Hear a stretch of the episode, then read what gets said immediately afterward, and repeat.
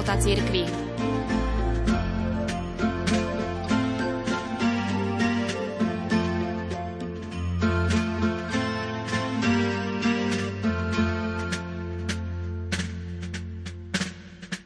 mnohých kultúrach srdce symbolizuje živé centrum osoby, miesto, kde splývajú myšlienkové, citové a existenčné prejavy človeka. Pretože kresťanstvo ako také nie je iba doktrína, ideológia, ale je skutočným stretnutím s Ježišom Kristom, srdce Ježišovo v ňom symbolizuje prameň našej viery, z ktorého vytriskujú city, pôsobenie, kríž. Ježišova láska nie je iba symbolická, ani odlúčená, ale vrelá, nežná. Ježišovo srdce skutočne zažilo pocity radosti, obdivu, priateľstva, bolesti, trpkosti, najmä však milosrdenstva. Mesiac jún je v katolíckej cirkvi mesiacom úcty božského srdca Ježišovho. Slávnostne si ho uctíme v piatok 16. júna. Uctievanie božského srdca nemá pôvod v súkromných zjaveniach, i keď tieto prispeli k jeho šíreniu, ale má korenie v biblickom zjavení a v tradícii cirkvi. Biblický Boh sa od počiatku prejavuje ako ten, ktorý je prítomný vedľa svojho ľudu. Vplieta sa do jeho dejín, ktoré pozostávajú z lásky, nevernosti, odpustenia, uzmierenia. Sveté písmo obsahuje stránky, ktoré ospevujú Božiu lásku k ľuďom. Prvé formy uctievania božského srdca sa zrodili v 12. storočí okolo benediktínskej a františkánskej rehole. V 16. storočí jezuiti priniesli toto uctievanie do misií. Bolo to však najmä prostredníctvom svätej Margity Márie Alakok, ktorá mala osobitné zjavenia od pána, takže jej pričinením sa tento kult veľmi rozšíril.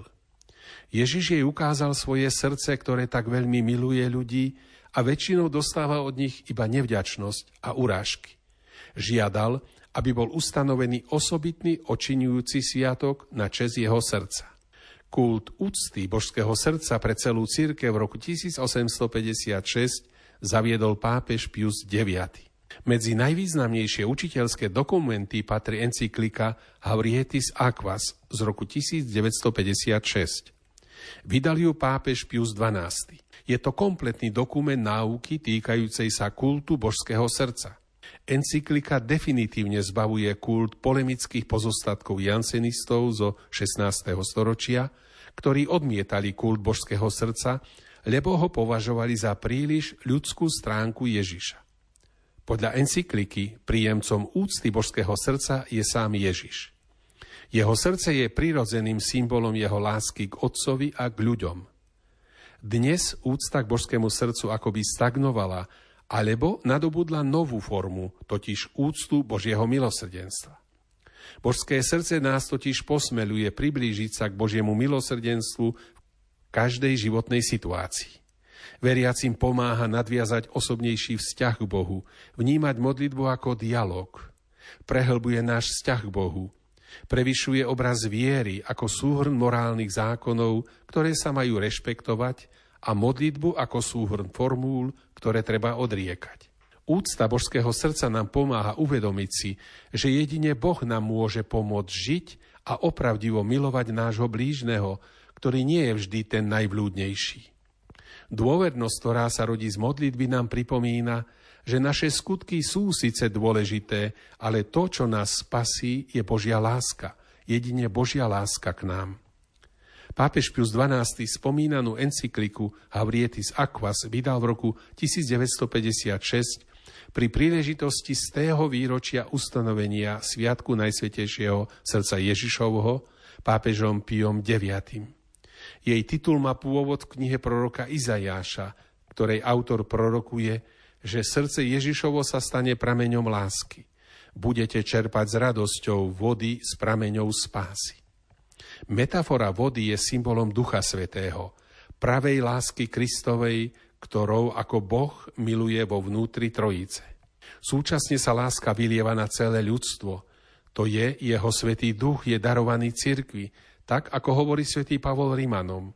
Láska Božia je rozdiata v našich srdciach skrz Ducha Svetého, ktorého sme dostali. Cez dvojakú prirodzenosť Krista – Jeho láska je súčasne ľudská a božská a je oporným bodom sviatku Najsvetejšieho srdca Ježišovho.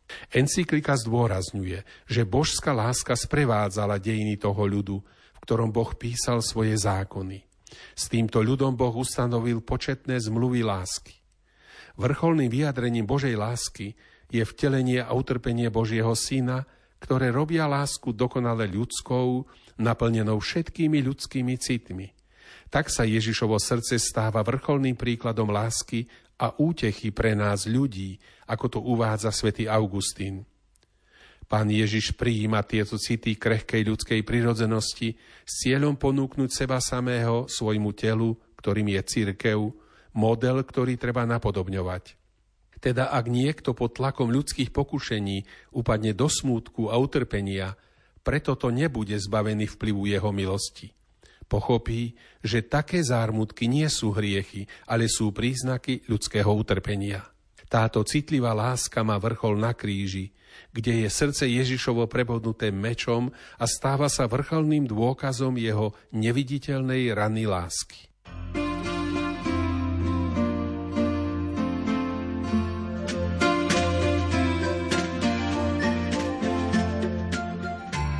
Sonda do života cirkvi.